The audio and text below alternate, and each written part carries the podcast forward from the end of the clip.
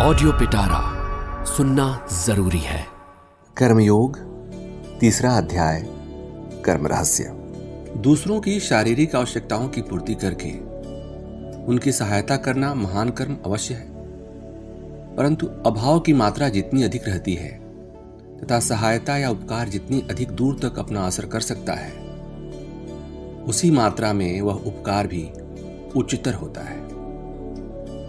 यदि एक मनुष्य के अभाव एक घंटे के लिए हटाए जा सके तो यह उसकी सहायता अवश्य है।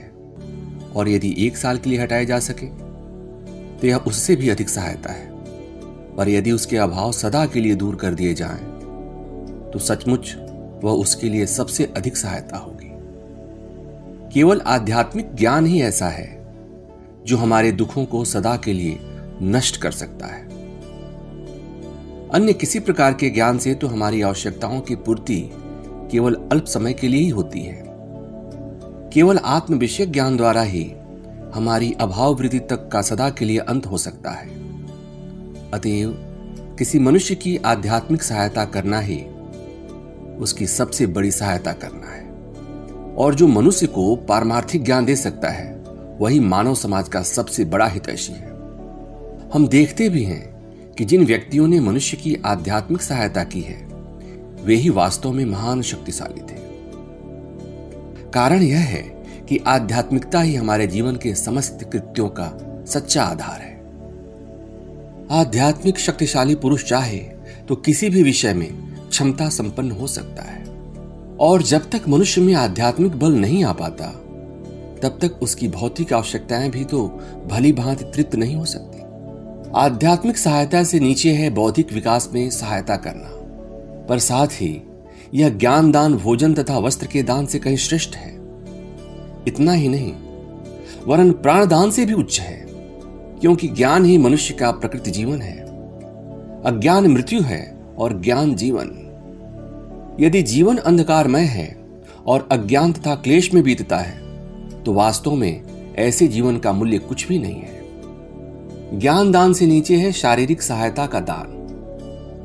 अतएव हमारे सम्मुख जब दूसरों की सहायता का प्रश्न उपस्थित हो तो हमें इस मूल धारणा से सदा बचे रहने का प्रयत्न करना चाहिए कि शारीरिक सहायता ही एकमात्र सहायता है।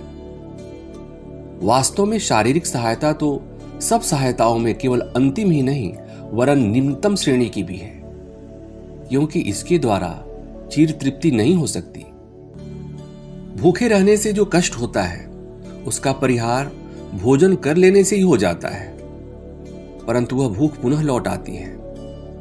हमारे क्लेशों का अंत तो केवल तभी हो सकता है, जब हम तृप्त होकर सब प्रकार के अभाव से परे हो जाएँ। तब क्षुधा हमें पीड़ित नहीं कर सकती, और न कोई क्लेश अथवा दुख ही हमें विचलित कर सकता है। अतएव जो सहायता हमें आध्यात्मिक बल देती है, वह सर्वश्रेष्ठ है। और उसके नीचे है बौद्धिक अथवा मानसिक सहायता। और सबसे नीचे है शारीरिक सहायता का स्थान। केवल शारीरिक सहायता द्वारा इस संसार के दुखों से छुटकारा नहीं हो सकता। जब तक मनुष्य का स्वभाव ही परिवर्तित नहीं हो जाता, तब तक ये शारीरिक आवश्यकताएँ सदा बनी ही रहेंगी और फलस्वरूप क्लेशों का सदैव अनुभव भी होता रहेगा। कितनी भी शारीरिक सहायता उनका पूर्ण उपचार नहीं कर सकती इस दुख समस्या की केवल एक ही मीमांसा है और वह है समस्त मानव जाति को पवित्र कर देना। अपने चारों ओर हम जो दुख और क्लेश देखते हैं उन सब का केवल एक ही मूल कारण है अज्ञान। मनुष्य को ज्ञान लोक दो।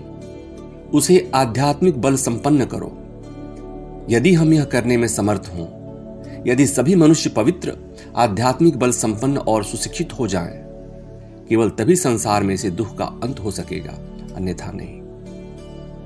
देश के प्रत्येक घर को हम सदावर्त में भले ही परिणत कर दें, देश के अस्पतालों को भले ही भर दें, परंतु जब तक मनुष्य का चरित्र परिवर्तित नहीं होता, तब तक दुख क्लेश बना ही रहेगा।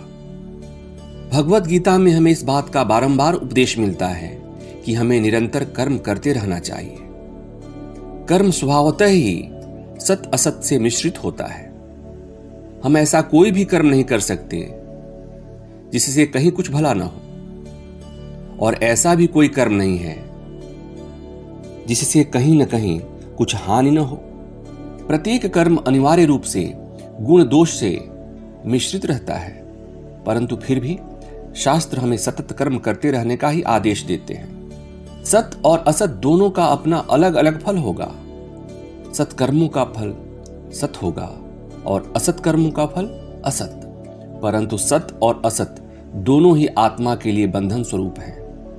इस संबंध में गीता का कथन है कि यदि हम अपने कर्मों में आसक्त न हो तो हमारी आत्मा पर किसी प्रकार का बंधन नहीं पड़ सकता। अब हम ये देखेंगे कि कर्मों में अनासक्ति का तात्पर्य क्या है। गीता का मूल सूत्र यह है कि निरंतर कर्म करते रहो, परंतु उसमें आसक्त मत हो जिस ओर मन का विशेष झुकाव होता है, स्थूल रूप से उसे ही संस्कार कह सकते हैं। यदि मन को एक तालाब मान लिया जाए तो उसमें उठने वाली प्रत्येक लहर जब शांत हो जाती है तो वास्तव में वह बिल्कुल नष्ट नहीं हो जाती। वरन चित्त में एक प्रकार का चिन्ह छोड़ जाती है, तथा ऐसी संभावना का निर्माण कर जाती है, जिससे वह लहर दोबारा फिर से उठ सके। इस चिन्ह तथा इस लहर को फिर से उठने की संभावना को मिलाकर हम संस्कार कह सकते हैं। हमारा प्रत्येक कार्य, हमारा प्रत्येक अंग संचालन, हमारा प्रत्येक विचार हमारे चित्त पर इसी प्रकार का एक संस्कार छोड़ जाता है। और यद्यपि ये संस्कार ऊपरी दृष्टि से स्पष्ट न हो, तथापि अज्ञात रूप से अंदर ही अंदर कार्य करने में विशेष प्रबल होते हैं। हम प्रति मुहूर्त जो कुछ हैं, वह इन संस्कारों के समुदाय द्वारा ही निमित होता है। मैं इस मुहूर्त जो कुछ हूँ वह मेरे अतीत जीवन के समस्त संस्कारों का प्रभाव है। इसे ही प्रकृति दृष्टि से चरित्र कहते हैं और प्रत्येक मनुष्य का चरित्र इन संस्कारों की समष्टि द्वारा ही निमित होता है। यदि शुभ संस्कारों का प्राबल्य रहे तो मनुष्य का चरित्र अच्छा होता है और यदि अशुभ संस्कारों का तो बुरा। यदि एक मनुष्य निरंतर बुरे शब्द सुनता रहे, बुरे विचार सोचता रहे, बुरे कर्म करता रहे तो उसका मन भी बुरे संस्कारों से पूर्ण हो जाएगा, और बिना उसके जाने ही वे संस्कार उसके समस्त विचारों और कार्यों पर अपना प्रभाव डालेंगे। असल में ये बुरे संस्कार निरंतर अपना कार्य करते रहते हैं। अतएव बुरे संस्कार संपन्न होने के कारण उस व्यक्ति के कार्य भी बुरे होंगे। वह एक बुरा आदमी बन जाएगा। इसके सिवाय अन्यथा होना असंभव है। ये बुरे संस्कार उसमें दुष्कर्म करने की प्रबल प्रवृत्ति उत्पन्न कर देंगे। वह तो इन संस्कारों के साथ एक यंत्र सा होकर रह जाएगा। वे उसे बलपूर्वक दुष्कर्म करने के लिए बाध्य करेंगे। इसी प्रकार यदि एक मनुष्य अच्छे विचार रखे और सत्कार्य करे तो उसके इन संस्कारों का प्रभाव भी अच्छा ही होगा, तथा उसकी इच्छा न होते हुए भी वे उसे सत्कार्य के लिए प्रवृत्त करेंगे।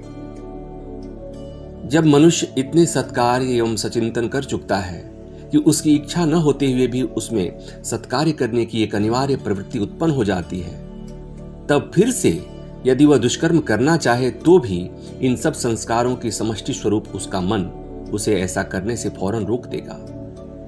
इतना ही नहीं, वरन उसके संस्कार उसे उस मार्ग पर से हटा देंगे। तब वह अपने सत्संस्कारों के हाथ एक कठपुतली जैसा हो जाएगा। जब ऐसी स्थिति हो जाती है, तभी उस मनुष्य का चरित्र गठित कहलाता है। जिस प्रकार कछुआ अपने सब अंगों को खपड़े के अंदर समेट लेता है, और तब उसे चाहे हम मार ही क्यों न डालें, उसके टुकड़े टुकड़े ही क्यों न कर डालें, पर वह बाहर नहीं निकलता। इसी प्रकार जिस मनुष्य ने अपने मन और इंद्रियों को वश में कर लिया है, उसका चरित्र भी सदैव स्थिर रहता है। वह अपनी आभ्यंतरिक शक्तियों को वश में रखता है और उसकी इच्छा के विरुद्ध संसार की कोई भी वस्तु उसके मन पर कार्य नहीं कर सकती। मन के ऊपर इस प्रकार सदविचारों एवं सुसंस्कारों का निरंतर प्रभाव पड़ते रहने से सत्कार्य करने की प्रवृत्ति प्रबल हो जाती है। और इसके फलस्वरूप हम इंद्रियों, कर्मेंद्रिय और ज्ञान इंद्रिय दोनों को वश में करने में समर्थ होते हैं। तभी हमारा चरित्र प्रतिष्ठित होता है। तभी हम सत्य लाभ कर सकते हैं। ऐसा ही मनुष्य सदैव निरापद रहता है। इससे किसी भी प्रकार की बुराई नहीं हो सकती। वह फिर कहीं भी रहे, उसके लिए कोई धोखा नहीं है। इन शुभ संस्कारों से संपन्न होने की अपेक्षा एक और भी अधिक उच्चतर अवस्था है, और वह है मुक्ति लाभ की इच्छा। तुम्हें यह स्मरण रखना चाहिए कि सभी योगों का ध्येय आत्मा की मुक्ति है और प्रत्येक योग समान रूप से उसी ध्येय की ओर ले जाता है। भगवान बुद्ध ने ध्यान से तथा ईसा मसीह ने प्रार्थना द्वारा जिस अवस्था की प्राप्ति की थी, मनुष्य केवल कर्म द्वारा ही उस अवस्था को प्राप्त कर सकता है। बुद्ध ज्ञानी थे और ईसा मसीह भक्त, पर वे दोनों एक ही ध्येय को पहुँचे थे। मुक्ति का अर्थ है संपूर्ण स्वाधीनता।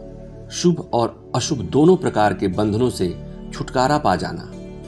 इसे समझना जरा कठिन है। लोहे की जंजीर भी एक जंजीर है और सोने की जंजीर भी एक जंजीर है। यदि हमारी उंगली में एक कांटा चुभ जाए तो उसे निकालने के लिए हम एक दूसरा कांटा काम में लाते हैं। परंतु जब वह निकल जाता है, तब हम दोनों को ही फेंक देते हैं। हमें फिर दूसरे कांटे को रखने की कोई आवश्यकता नहीं रह जाती। क्योंकि दोनों आखिर काटे ही तो हैं। इसी प्रकार कुसंस्कारों का नाश शुभ संस्कारों द्वारा करना चाहिए और मन के खराब विचारों को अच्छे विचारों द्वारा दूर करते रहना चाहिए, जब तक कि समस्त कुविचार लगभग नष्ट न हो जाए अथवा पराजित न हो जाए या वशीभूत होकर मन में ही कहीं एक कोने में न पड़े रह जाए। परंतु उसके उपरांत शुभ संस्कारों पर भी विजय प्राप्त करना आवश्यक है। तभी जो आसक्त था वह अनासक्त हो जाता है। कर्म करो अवश्य करो पर उस कर्म अथवा विचार को अपने मन के ऊपर कोई गहरा प्रभाव न डालने दो। लहरें आए और जाएँ, मांसपेशियों और मस्तिष्क से बड़े बड़े कार्य होते रहें पर देखना वे आत्मा पर किसी प्रकार का गहरा प्रभाव न डालने पाए। अब प्रश्न यह है कि यह हो कैसे सकता है? हम देखते हैं कि हम जिस किसी कर्म में लिप्त हो जाते हैं, उसका संस्कार हमारे मन में रह जाता है। मान लो, सारे दिन में मैं सैकड़ों आदमियों से मिला और उन्हीं में से एक ऐसे व्यक्ति से मिला जिससे मुझे प्रेम है। तब यदि रात को सोते समय मैं उन सब लोगों को स्मरण करने का प्रयत्न करूँ तो देखूँगा कि मेरे सम्मुख केवल उसी व्यक्ति का चेहरा आता है जिसे मैं प्रेम करता हूँ। भले ही उसे मैंने केवल एक ही मिनट के लिए देखा हो। उसके अतिरिक्त अन्य सभी व्यक्ति अंतर्निहित हो जाएँगे। ऐसा क्यों? ऐसा इसलिए कि इस व्यक्ति के प्रति मेरी विशेष आसक्ति ने मेरे मन पर अन्य सभी की अपेक्षा एक अधिक गहरा प्रभाव डाल दिया था। शरीर विज्ञान की दृष्टि से तो सभी व्यक्तियों का प्रभाव एक सा ही हुआ था। प्रत्येक व्यक्ति का चेहरा नेत्रपट पर उतर आया था और मस्तिष्क में उसके चित्र भी बन गए थे। परंतु फिर भी मन पर उन सबका प्रभाव एक समान नहीं था। संभवतः अधिकतर व्यक्तियों के चेहरे एकदम नए थे, जिनके बारे में मैंने पहले कभी विचार न किया होगा। परंतु वह एक चेहरा, जिसकी मुझे केवल एक झलक ही मिली थी, भीतर तक समा गया था। शायद इस चेहरे का चित्र मेरे मन में वर्षों से रहा हो और मैं उसके बारे में सैकड़ों बातें जानता हूँ।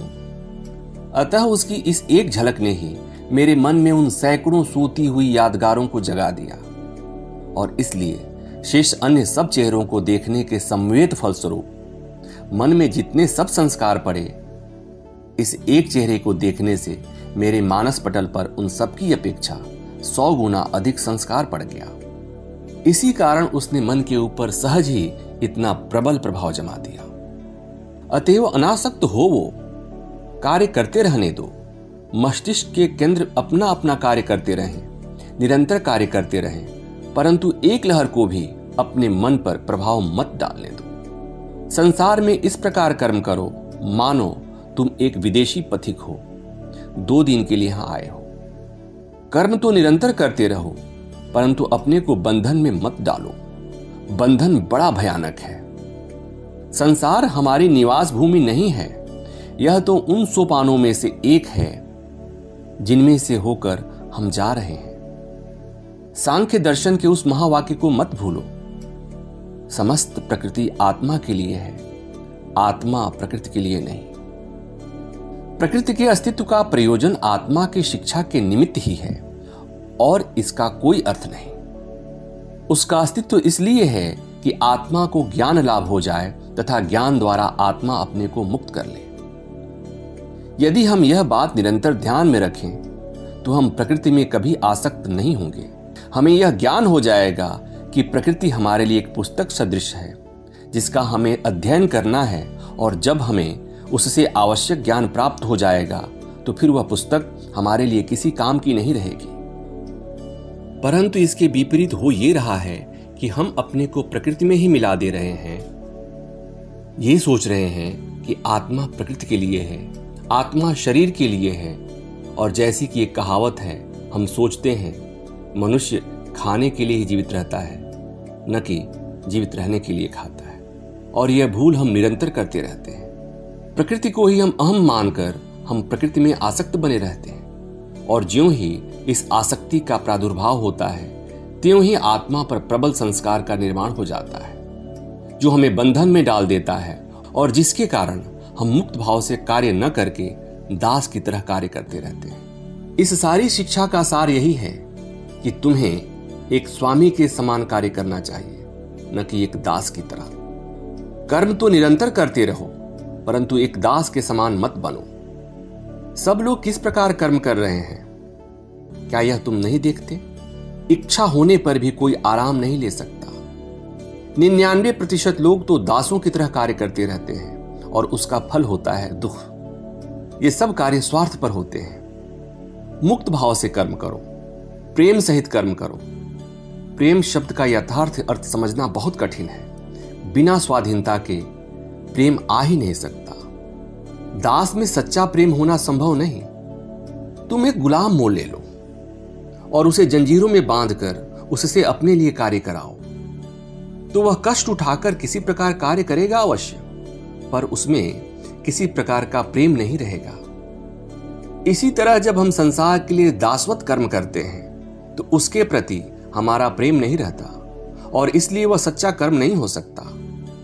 हम अपने बंधु बांधवों के लिए जो कर्म करते हैं, यहाँ तक कि हम अपने स्वयं के लिए भी जो कर्म करते हैं, उसके बारे में भी ठीक यही बात है। स्वार्थ के लिए किया गया कार्य दास का कार्य है, और कोई कार्य स्वार्थ के लिए है अथवा नहीं इसकी पहचान ये है कि प्रेम के साथ किया हुआ प्रत्येक कार्य आनंददायक होता है। सच्चे प्रेम के साथ किया हुआ कोई भी कार्य ऐसा नहीं है, जिसके फलस्वरूप शांति और आनंद न आए। प्रकृत सत्ता, प्रकृत ज्ञान और प्रकृत प्रेम, ये तीनों चीरकाल के लिए परस्पर संबद्ध हैं। असल में ये एक ही में तीन है, जहाँ एक रहता है, वहाँ शेष दो भी अवश्य रहते हैं। ये उस अद्वितीय सचिदानंद के ही त्रिविध रूप हैं। जब वह सत्ता शांत तथा सापेक्ष रूप से प्रतीत होती है तो हम उसे विश्व के रूप में देखते हैं। वह ज्ञान भी सांसारिक वस्तु विषय ज्ञान के रूप में परिणत हो जाता है, तथा वह आनंद मानव हृदय में विद्यमान समस्त प्रकृति प्रेम की नींव हो जाता है। अतएव सच्चे प्रेम से प्रेमी अथवा उसके प्रेम पात्र को भी कष्ट नहीं हो सकता।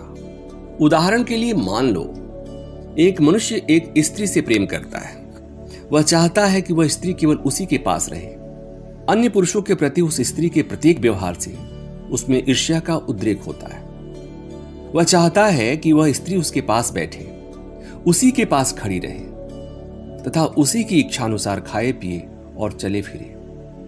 वह स्वयं उस स्त्री का गुलाम हो गया है और चाहता है कि वह स्त्री भी उसकी गुलाम होकर रहे। यह तो प्रेम नहीं है। यह तो गुलामी का एक प्रकार का विकृत भाव है, जो ऊपर से प्रेम जैसा दिखाई देता है। यह प्रेम नहीं हो सकता, क्योंकि यह क्लेशदायक है। यदि वह उस मनुष्य की इच्छानुसार न चले तो उससे उस मनुष्य को कष्ट होता है। वास्तव में सच्चे प्रेम की प्रतिक्रिया दुखप्रद तो होती ही नहीं। उससे तो केवल आनंद ही होता है, और यदि उससे ऐसा नहीं होता तो समझ लेना चाहिए कि वह प्रेम नहीं है, बल्कि वह और भी कोई चीज़ है जिसे हम भ्रमवश प्रेम कहते हैं। जब तुम अपने पति, अपनी स्त्री, अपने बच्चों, यहाँ तक कि समस्त विश्व को इस प्रकार प्रेम करने में सफल हो सकोगे कि उसमें किसी भी प्रकार का दुख, ईर्ष्या अथवा स्वार्थपरता रूप कोई प्रतिक्रिया नहीं होगी। केवल तभी तुम ठीक ठीक अनासक्त हो सकोगे। भगवान श्री कृष्ण अर्जुन से कहते हैं, हे अर्जुन यदि मैं कर्म करने से एक क्षण के लिए भी रुक जाऊँ तो सारा विश्व ही नष्ट हो जाएगा। मुझे कर्म से किसी भी प्रकार का लाभ नहीं। मैं ही जगत का एकमात्र प्रभु हूँ। फिर भी मैं कर्म क्यों करता हूँ? इसलिए कि मुझे संसार से प्रेम है। ईश्वर अनासक्त है, क्यों? इसलिए कि वे सच्चे प्रेमी हैं। उस सच्चे प्रेम से ही हम अनासक्त हो सकते हैं। जहाँ कहीं आ सकती है, वहाँ जान लेना चाहिए। कि वह केवल भौतिक आकर्षण है। केवल कुछ जड़ कणों के प्रति आकर्षण हो रहा है। मानो, कोई एक चीज़ दो वस्तुओं को लगातार निकटतर खींचे ला रही है। और यदि वे दोनों वस्तुएँ काफ़ी निकट नहीं आ सकती तो फिर कष्ट उत्पन्न होता है। परंतु जहाँ सच्चा प्रेम है, वहाँ भौतिक आकर्षण बिल्कुल नहीं रहता। ऐसे प्रेमी चाहे सहस्त्रों योजन दूर पर क्यों न रहे? उनका प्रेम सदैव वैसा ही रहता है। वह प्रेम कभी कष्ट नहीं होता। उससे कभी कोई क्लेशदायक प्रतिक्रिया नहीं होती। इस प्रकार की अनासक्ति प्राप्त करना लगभग सारे जीवन भर का कार्य है। परंतु इसका लाभ होते ही हमें अपनी प्रेम साधना का लक्ष्य प्राप्त हो जाता है और हम मुक्त हो जाते हैं। तब हम प्रकृति के बंधन से छूट जाते हैं और उसके असली स्वरूप को जान लेते हैं। फिर वह हमें बंधन में नहीं डाल सकती। तब हम बिल्कुल स्वाधीन हो जाते हैं।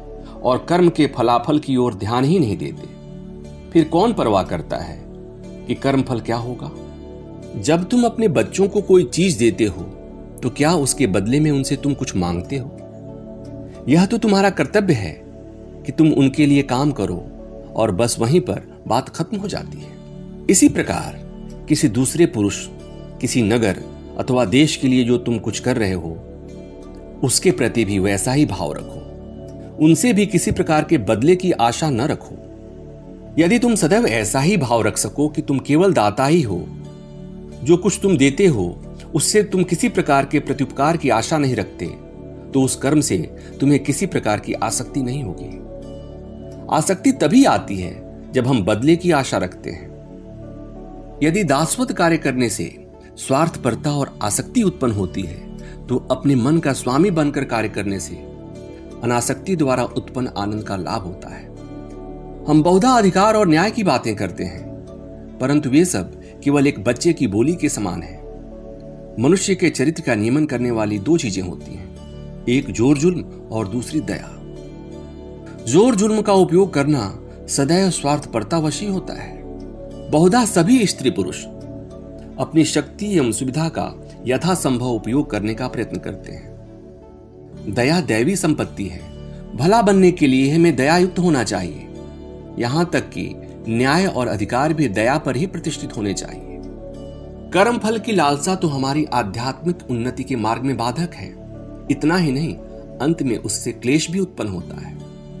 दया और निस्वार्थपरता को कार्य रूप में परिणत करने का एक और उपाय है, और वह है कर्मों को उपासना रूप मानना, यदि हम साकार ईश्वर में विश्वास रखते हैं। यदि हम अपने समस्त कर्मों के फल को ईश्वर को ही समर्पित कर देते हैं और इस प्रकार उनकी उपासना करते हुए हमें इस बात का कोई अधिकार नहीं रह जाता कि हम अपने किए हुए कर्मों के बदले में मानव जाति से कुछ मांगे। प्रभु स्वयं निरंतर कार्य करते रहते हैं और वे सारी आसक्ति से परे हैं। जिस प्रकार पानी कमल के पत्ते को भी नहीं भिगो सकता, उसी प्रकार कोई कर्म भी फलाशक्ति उत्पन्न करके निस्वार्थी पुरुष को बंधन में नहीं डाल सकता। अहम शून्य और अनासक्त पुरुष किसी जनपूर्ण और पापमय नगर के बीच ही क्यों न रहे, पर पाप उन्हें स्पर्श तक नहीं कर सकेगा। निम्नलिखित कहानी संपूर्ण स्वार्थ त्याग का एक दृष्टांत है। कुरुक्षेत्र के युद्ध के बाद पाँचों पांडवों ने एक बड़ा भारी यज्ञ किया। उसमें निर्धनों को बहुत सा दान दिया गया।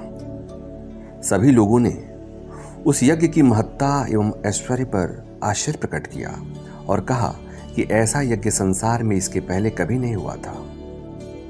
यज्ञ के बाद उस स्थान पर एक छोटा सा नेवला आया।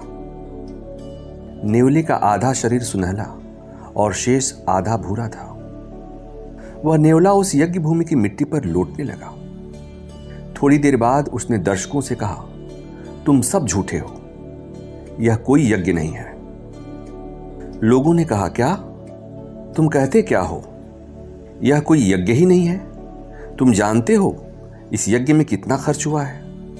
गरीबों को कितने हीरे जवाहरात बांटे गए हैं, जिससे वे सब के सब धनी एवं खुशहाल हो गए हैं। यह तो इतना बड़ा यज्ञ था कि ऐसा शायद ही किसी मनुष्य ने किया हो। परंतु नेवले ने कहा, सुनो, एक छोटे से गाँव में एक निर्धन ब्राह्मण रहता था। साथ थी उसकी स्त्री, पुत्र और पुत्र वधु वे लोग बड़े गरीब थे। पूजा पाठ से उन्हें जो कुछ मिलता, उसी पर उनका निर्वाह होता था। एक बार उस गाँव में तीन साल तक अकाल पड़ा, जिससे उस बेचारे ब्राह्मण के दुख कष्ट की पराकाष्ठा हो गई। एक बार तो सारे कुटुंब को पाँच दिन तक उपवास करना पड़ा। छठे दिन वह ब्राह्मण भाग्यवश कहीं से थोड़ा सा जौ का आटा ले आया और उस आटे के चार भाग किए। उन्होंने उसकी रोटी बनाई और ज्यों ही उसे खाने बैठे कि किसी ने दरवाजे पर खटखटाया। पिता ने स्वयं उठकर दरवाज़ा खोला तो देखते हैं कि बाहर एक अतिथि खड़ा है। भारतवर्ष में अतिथि बड़ा पवित्र माना जाता है। वह तो उस समय के लिए नारायण ही समझा जाता है और उसके साथ तद्रूप व्यवहार भी किया जाता है। अतएव उस गरीब ब्राह्मण ने कहा, महाराज, पधारिए, आपका स्वागत है। और उसने अतिथि के सामने अपना भाग रख दिया। अतिथि उसे जल्दी ही खा गया और बोला, अरे, आपने तो मुझे और भी मार डाला। मैं दस दिन का भूखा हूँ और भोजन के इस छोटे टुकड़े ने तो मेरी भूख और भी बढ़ा दी। तब स्त्री ने अपने पति से कहा, आप मेरा भी भाग दे दीजिए। पति ने कहा, नहीं, ऐसा नहीं होगा। परंतु स्त्री अपनी बात पर अड़ी रही और कहा, यह बेचारा गरीब भूखा है। हमारे यहाँ आया है। गृहस्थ की हैसियत से हमारा धर्म है कि हम उसे भोजन कराएँ। यह देखकर कि आप उसे अधिक नहीं दे सकते। पत्नी के नाते मेरा यह कर्तव्य है कि मैं उसे अपना भी भाग दे दूँ। ऐसा कहकर उसने अपना भाग अतिथि को दे दिया। अतिथि ने वो भी खा लिया और कहा, मैं तो भूख से अभी भी जल रहा हूँ। तब लड़के ने कहा, आप मेरा भी भाग लीजिए, क्योंकि पुत्र का यह धर्म है कि वह पिता के कर्तव्यों को पूरा करने में उनकी सहायता दे। अतिथि ने वह भी खा लिया, परंतु फिर भी उसकी तृप्ति नहीं हुई। अतएव बहू ने भी उसे अपना भाग दे दिया।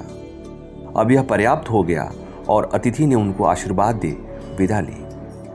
उसी रात वे चारों बेचारे भूख से पीड़ित हो मर गए। उस आटे के कुछ कण इधर उधर ज़मीन पर बिखर गए थे, और जब मैंने उन पर लोट लगाई तो मेरा आधा शरीर सुनहला हो गया।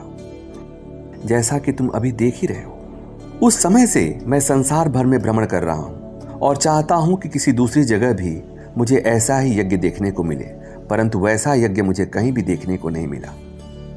मेरा शेष आधा शरीर किसी दूसरी जगह सुनहला ना हो सका।